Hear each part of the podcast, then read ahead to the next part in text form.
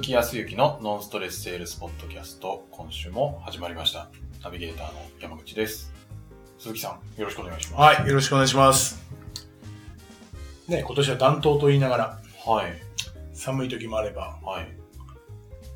暖かい時もあり、なんか、あったかい日、最近ありましたね。うん。はい。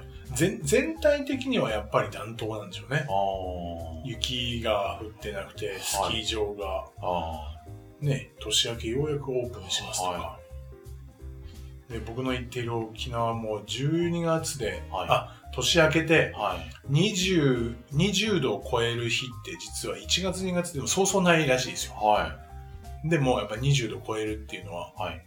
よっぽどの、ちょっとやっぱりあったかい。うーん。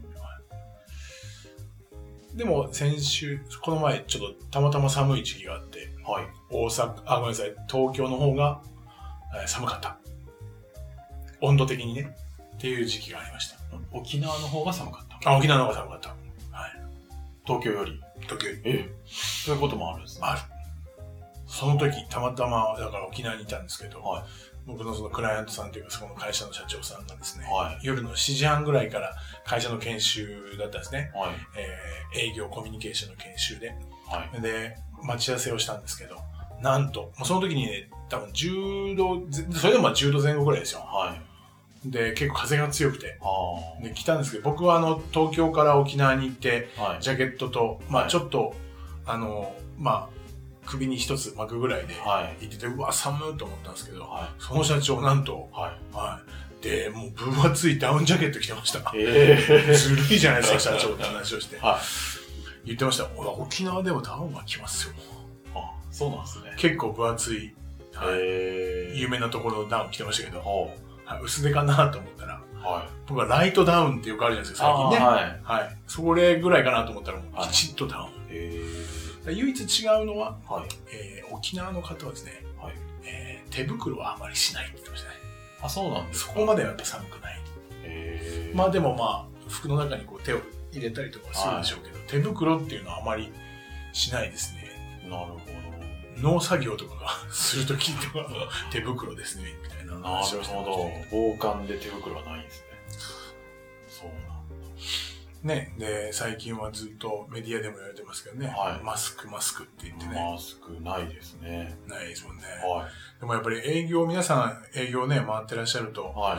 えー、と自分が当然移すっていうのもねうん。失礼に当たるけどやっぱりもらっちゃうとはアポがその後入ってたりとかねい。はい。次の予定翌日翌週の予定がずれちゃうからはい。やっぱり健康ってあんま人一倍気使っていはらいっ。しゃるとは思いますけど、マスクもね、本当に沖縄もなかったですけど、東京も行くとこ行くとこなくて、そうですよね。数週間前にですね、はい。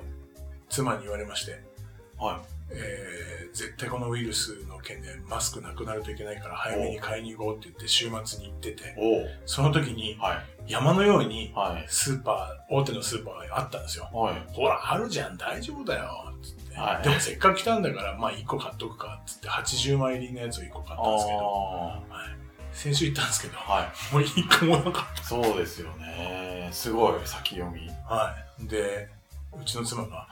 私ね、ちょっと投資とかそういう先を 見る。それとは違うような気がするなけるど。ほとど。思いました今マスクを売れば、倍の値段くらいでは売れるんじゃないですかね。あるネットのオークションとかだとかなり高く値がついているっていうあ感、じですねそうなんですか。本当にあの、たまたま、僕のクライアントさんで、えーと日用雑貨の卸をやってる会社さんがあって、はいその方から聞いたのは、はえーと、亡くなっている二つの理由。い。はい。まあ一つはお分かりのようにやっぱりこれだけ感染症がはいこう流行ってくると、皆さんねはい。買わなきゃ買わなきゃっていうんで、はい。えー、と対策して買う、はい。はい、もう一つそれだけじゃないんですかそうもう一つはですね、実ははいこのマスクを作っているところの、はい。えー多くは実は中国の工場で作ってるらしいですねなるほど。ということは作る人たちがですね、あれ向こうであの要は出勤停止とかあー動いちゃいけなかったりもするじゃないですかはい。さらにはここで旧正月もあったからは戻りたくても戻れないとかい。なるほど。はい、いや工場自体が仕事自体が回らないので、い生産が追いつかないという現状みたいでしょあーなのでこれからちもうちょっとなんかなあのない期間は続くっていうふうに卸の人が言ってました。で、どうするんですかそれとも発注来たらって言ったら、ななんとかき集めないんですかって言ったら、いや、もうそこまでないものはないので、諦めるしかないですよね。つってえー、まあ、そりゃそうっすよね。まあ、あとはね、はい。いろいろとメディアでも言ってますけど、ほん、まあ、つけないよりかはつけた方が、はでもつけているからといって、とはいか、いろいろありますからねい。。まそこら辺は各自皆さんの判断でしょうけど、あ、はい。まあ、何よりもちょっと健康ははい。特に営業で外に出ますからね。まあそうですよね。で、外寒い時って面談したりとか会社に入るとはい。やけに暖房効いてるとかね。あね、それによってちょっと、おーいな中ちょっと汗ばんだりとかすることで、はいまた外出るとちょっとゾクッとくるとあ、あ風邪ひいたりとか、あ、なるほでまたちょっとね、売り上げのこととかがあるど。と、はい。ちょっとめいっているとね、 はい。そうですね。そこが一番病は気から。そうそうそうそうですよね。ちょっとね、はいまあまあね、健康第一で、はい。多少の部分は、はまあまあなんとかなると。い。ははい。ちょっとノンストレスでも聞いて、い。そうでちょすっね。と、はい。これが予防策になるっていう、はい。そういう学会ではないと思いますが、 そんな感じで聞いていただいて気楽にね、はいやっぱりあの、そう、本当に気持ちって大事みたいな、うんめいっちゃうとやっぱり、まあそうですよね。う。そう、あの、抗体力っていうか、まあなくなるみたいですから、はい気持ちって大きいと思いますから、はいぜひですね、ちょっとこの寒いだと、もうちょっとですね、はい。はい、あの、ぜひ乗り切っていただければというふうに思いますが、はい。まあその中で、えーっと、ちょっとご質問いただいたはい。方がいらっしゃって、はい。あの、営業をされていて、はい。最近言われるのが、うーんと、また実は春から、うはい。ーんと、ちょっと新しい商品が出るらしいんですけどね。はい。えーっと、まあ、メーカーさんなんですけど、はい。えー最近のキーワードが、差別化差別化。差別化。そう。要は他社。他の同業他社のはい同じ製品との差別化を図ってとか、はい。要はそこの良さ。あーまあそうです。ね。えーっと、まあいわゆる A 社では、はい。こういう商品になってるんですけど、はい。私ども今度新しく出る B 社では、はい。この部分が他にはない、えー特徴で、はい。それによってですね、仕事の効率が何割上がります、あーみたいなものとか。はよく差別化みたいな話い。はいを。するらしいんですけど、はい。ただですね、なかなかですね、えーと、とは言いながら極端に差別化を図ることっていうのがなかなかなくて、はい。で一長一短、うこーんこっち。でうちの商品は B 社としてうちはこの部分は長けてるんだけど、はい。実はこの部分はちょっと劣ってるうーんとか。、トータル的に見ると、はい。どちらもそれほど遜色なく変わりがない。まあ確かにいい製品が溢れてますからね。そうそうすると、新商品が出たとはいえ、はい。あまり差別化が図れていないんですけど、うーん差別化を図って、やっぱりこうお客様に購入していただくために、差別化っていうのはどうやってつけたらいいですかねとか、はい。というようなお話がありまして。差別化。差別化。どうやってつけたらいいのか。差別化っていうのは、はい。誰がつけるもんなんですかね 山内さん。誰が会社で、はい。えー商品開発の人がは差別化、まあ、作るときに差別化を図ってる特徴とかなのか。い。それもやりますよね。まあそうです他よ社のこれに、他社の商品にないいい機能をつけようも差別化の一つですかね。うんそうですね。まず一つありますよね。はで、あとは、まあ、じゃあ出来上がりました。い。はい。それを、うーんと、まあ、時にはメディアなのか、はい。あーいえーといわゆる宣伝広告とか、はい。とかって、そういう時にも差別化とかってありますまあそうですね他と比べてここがこう違うんだよとかここいいですよって差別化をアピールするみたいなのも差別化。差別化といえば入ってくるんですかねうん。とは山口さんの、ほね、このお仕事とかにもあるかな、その、どこに、えー、と販売を絞るかとかっていうのもはい差別化。ああ対象を絞るうん。あの、いわゆるマーケティングとか。はいまあそれもなんか関連付けようとすれば差別化こういう人にだけ売るみたいなうん。まあ、年齢層高めなのか、はい逆に若年層にターゲットを絞って差別化してとか。っていうのもありますよねまあ、そうですね。はいそうすると差別化っていうのは、その、どこの部部門とかどこの部署かということじゃなくて、はその部門部門それぞれ差別化っていうのは、測れる。い。やら、そうですね。やらないといけないのか。まあ、や、やれることですよね。さて、はい。では、営業マンにとって、その商品が全部宣伝、いいよね、差別化が図られて、はい。特徴的な商品が出来上がり、はい。そういう CM であるとか広告であるとか戦略っていうのがなされて、ははい、自分のとこに僕らのとこ行きました。い。はい。さあ、僕ら営業マンがはい。差別化って言われたらどんなところでこう、営業マンが差別化。うん A 社、B 社、それほど遜色はなく、あまり、まあ確かに少しずつ違うことははあるけれどい。も、はい。そうそう差別化っていうのはじゃあ測れるのかとか、それを意識してうん。営業しているのかどうなのか。差別化。こう、営業マンはあれじゃないですか。その他社のものを研究して、うん。 A 社ではこれができないんですけど、うちのだとできますよ。みたいなまアピールとかあ、アピールしますね。しますよね。しますよね。はい。確かに、それも差別化。はまあ、それはだから、今までのその、作った段階の人からの話を聞いたりとか、はいあとは他者の研究もあるい。ね、はっていうものの差別化も当然ありますよと。と言いながら、さっき言ったように、こっちは長けてるけど、い。はこっちは、まあ、同じとか劣ってるい。はい。とかって時に、ああ。なんか、提供する側、営業側だとは、いちょっとなんか後ろめたさを感じてたんですよ、昔。確かに。そこには気づいてくれるなというか。そう。そこはちょっと流しちゃうとそうかでね。そこは触れないでおこうとか。はそれもなんか、まあ、卑怯とは言わないけど、なんか、ちょっと気持ち悪いなっていうのがあってまあそうですよね。で、実際に僕も仕事終わりとかに、はえーっと、同じチームの人たちと、はい。えー居酒屋さんとかに行って、はい。結構愚痴が出るんですよね。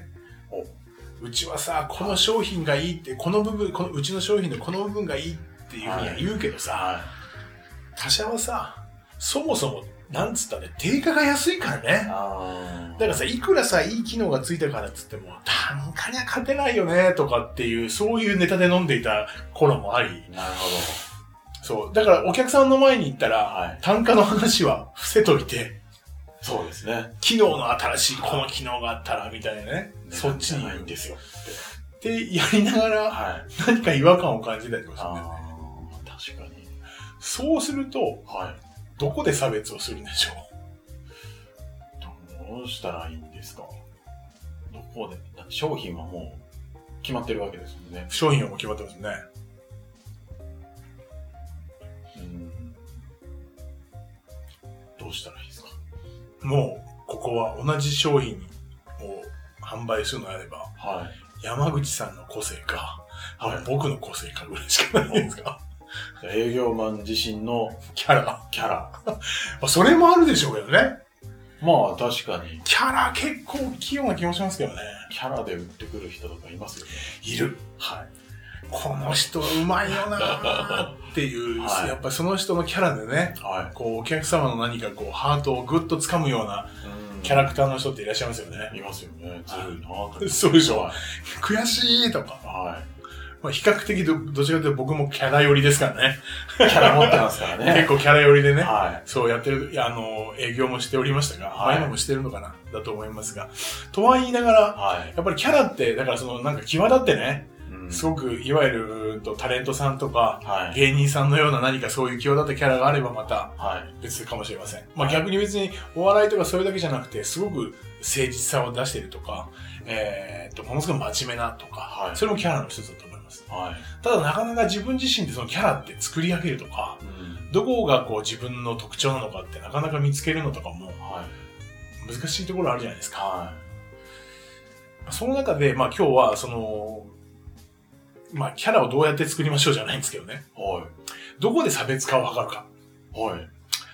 というところの一つのヒントとして、はいまあ毎回僕がそのノーストレスセールスでお話をしている部分のはい。話を聞くっていうところでちょっと差別化をね、図ったら皆さん少し楽になるんじゃないかなと思ったんですよね。話を聞く部分で差別化できるんですかそう。そうですね。まあ仮にね、はいえっ、と、まあ、山口さんと私が、はい。えー同じ会社の営業マンでした。はい。で、えっ、と、ここには、えー A さんというお客様がいらっしゃいます。はい。で、えー A さんは山口さんを選ぶか、山口さんから商品を購入するか、はい。えー鈴木から商品を購入するかはい。といったときに、まあどちらから購入するかといったときに、はい。その A さんははい。山口さんがいろいろとお話を聞いてくれてね、はい。自分の趣味、時にはあー自分の好きな食べ物はい。でもいいし、えーさらには、その、お自分が今、山口さんとか僕が提供している、その商品によって、どういう、どのような仕事を今後やっていきたいかとか、はい。いろいろと山口さんは知っています。山口さんが、そのはい A さんからいろいろ話を聞いて、なるほど。っていう人と、はい。という山口さんと、はい。僕は、そこを知らず、はい。先ほどお話をした、うちの会社の、この商品の特徴、はい。他にはないっうん。ていうところを、はい。誰よりも説明ができます。おー。それもまた、まあ一つの武器というか。は。はいで、最終的にこの A さんはどっちを選んでいきますかねってことですね。い。いっぱい自分のことを聞いてくれて、理解してくれてる人と、めっちゃ商品について詳しい人。 そう。ど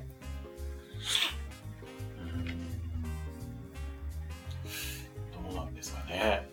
欲張りな人はどっちもっていうどっのちでもも今思ってるかもしれないですね。どっちもあったら最高ですよね。はい。まあ、答えは多分ね、最終的にはそこなんですよ。はい。最終的にはそこなんですけど、はい。お客様から見たら、はい。僕は商品のことをいろいろと特徴を知っているはい。というふうに思うかもしれないですけど、はその特徴がどのぐらい知っているかはわかんないですね。お客様自身が。い。はい。もしかすると特徴って、えーと仮に30という特徴があったとするじゃないですか。はい。でも僕自身は10しか勉強してなくて、はい。いや、この特徴は10個なんです。おその先の20ははい知らないかもしれないじゃないですか。はい。そうすると、後々、信頼だとか、もう他にもいいとこあったじゃおん。とか、そういうところにも行き着くと思うんですよね。はい。なるほど。ただ、山口さんは、はいお客様のはい。いろいろなことを全部知っています。はい。となったら仮に商品のことがあまりよくわからなかったとしてもはい。かえってそのお客様が悩んでいることであるとか、はいこういうものが欲しいっていうものに見合った特徴のはい商品を探してくれることができますよね、お僕はこれでしかないですよ1個の商品が一番いいって僕が思っている商品はい。山口さんははい。その人がいいと思えるであろうはい。商品を自分の会社に帰って選ぶことができたりとかはい。逆にそれをじゅそれに準じて特徴を説明することができますねそうしたら山口さんを選びますか鈴木を選びますかってことですねなんか、ちょっと恐縮なん ですが。山口じゃないですかね。やっぱりそうだと思うんですよねはい。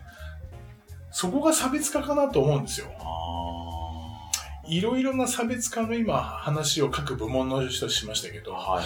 比較的最前線でお客様と会っているともう差別化っていうとはい。こっちの商品の提示いわゆる僕ですねはい。要は特徴とかそういうものを他社にはないものをプレゼンテーションで話をしようっていうことで差別化を図ろうっていう人は多分多いと思うし僕もやっていたしはい。だけど差別化ってどこで測れるかって言ったらとことんそのお客様自身の、はい。えー、と欲求とか、はい。えー問題だとか課題だとかっていったところさらにはその周辺で、はいその人自身のもしかすると家族構成さっき言った趣味好きなものっはい。ていうところまでも知っていたらうん。すべて俺のことを知っている、僕のことを知っている山口さんに任せたいっていうふうに思うんじゃないかと思うんですよ。なるほど。それがいわゆる何かって言ったら信頼ってやつですよね。あ差別化ってそんなところで測れるんじゃないかなというふうには思っていて。ーなるほど。どう思いますか、いやー今お話聞いてて、うん、家電量販店を思い出したんですね。家電量販店を。はい。はい。なんでまた。なんか、めっちゃ商品というか、きっとその家電を愛していて、うんめっちゃ詳しい人が、すごい楽しそうに説明してくれるんですけど、全然なんか、いや、私そこまで求めてない機能を説明されてもみたいな、なんかすごい商品なのはわかるんですけど、うん。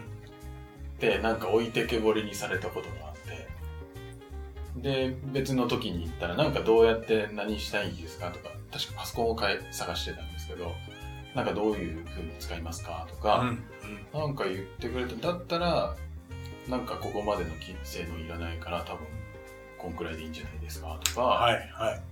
言われて、で、もしかしたらその、パソコンの知識は前者の人の方が、めっちそうゃね、あるかもしれないねあ。ったかもしれないけど、後者の人は自分よりは多分パソコンの知識があって、で、ちゃんと自分のこ要望を聞いてくれて、で、だったらこれがいいんじゃないですかっていう。なんか、あ、じゃあそれにしますみたいな感じだったんですよね。そこでしょうね。は全くもってそこだと思います。家電量販店の方の販売手法をどうこうというつもりはありまい。せんが、は間違いなくそこを聞けてる人の方がはい売り上げは上がってるはず。い、そうですよね。意味軸も、は、はいいえーっ、と、そういううー方いました。あのー営業マンじゃなくて、はい。えーっ、と、買いに行ったんですってやっぱり通じはていいました。はそしたら、もう一つのところは、やっぱヒーターらしい、ヒーターだったらしいんですけどい、はい。はい。要は、はい。こういう機能がああだこうだこうだって言ってたらしいんですけど、はもう一人の、もう他社の方は、はい。要は、その、どんな時に使って、そのどういう家族構成でとか、はいどんな時にとか、はい。もうその話ばっかり聞いてくれたんですあって。結局どこで買ったかって、そっちで買うんですよね。ーまあ、それそうですよね。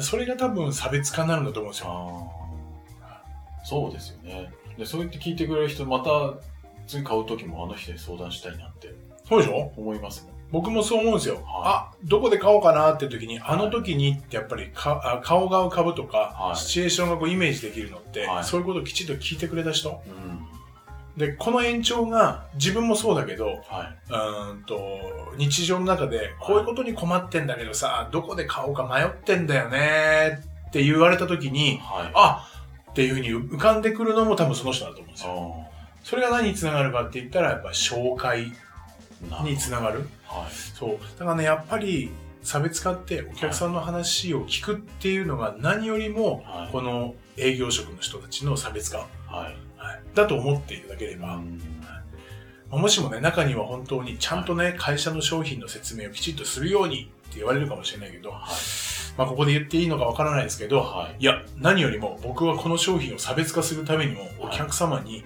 できる限り、もうとことんお話を聞いてはいいかないと差別化が図れないと思ってるんで、この世の中。だらからちょっと長いですけど聞いてたんですっていうぐらいはい言ってもいいと思います。なるほどこれからはそういう時来ると思いますよ。そうですよねだってそのことではなくても AI だとかいろんなもので全部はいその人にカスタマイズしてくれるんですから、はい機械がそういう風に動いてくれたりとか、はいでもそういう商品になってくるじゃないですうか。んただ唯一違うのは、はい今のところ AI はその場で買う前に聞いてくれないんで、あーそういう機能がついてたとしても。はいだからまずは営業の人がどれだけお客様のことを聞き切れるかっていうところ、これがやっぱりこれからの差別化。なるほど新しいですねちょっそういうことが差別化そう。というところを意識していただけると、もっともっと聞くっていうことが自然にできるんじゃないかなというふうに思います。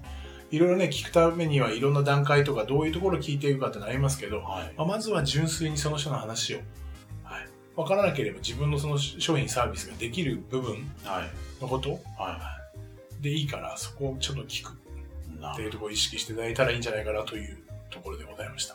はいはい。ありがとうございます。はい。では、こんなところで、はい。最後にお知らせなんですが、はいノンストレスセールスポッドキャストでは皆様からのご質問をお待ちしております。ポッドキャストの詳細ボタンを押すと質問フォームが出てきますので、そちらからご質問ください。ぜひ実践されて感想とかも本当です。いただけるとはい。大変嬉しく思います。ぜひお願いします。では、えー今週はここまでとなります。また来週お会いしましょう。ありがとうございました。はい。ありがとうございました。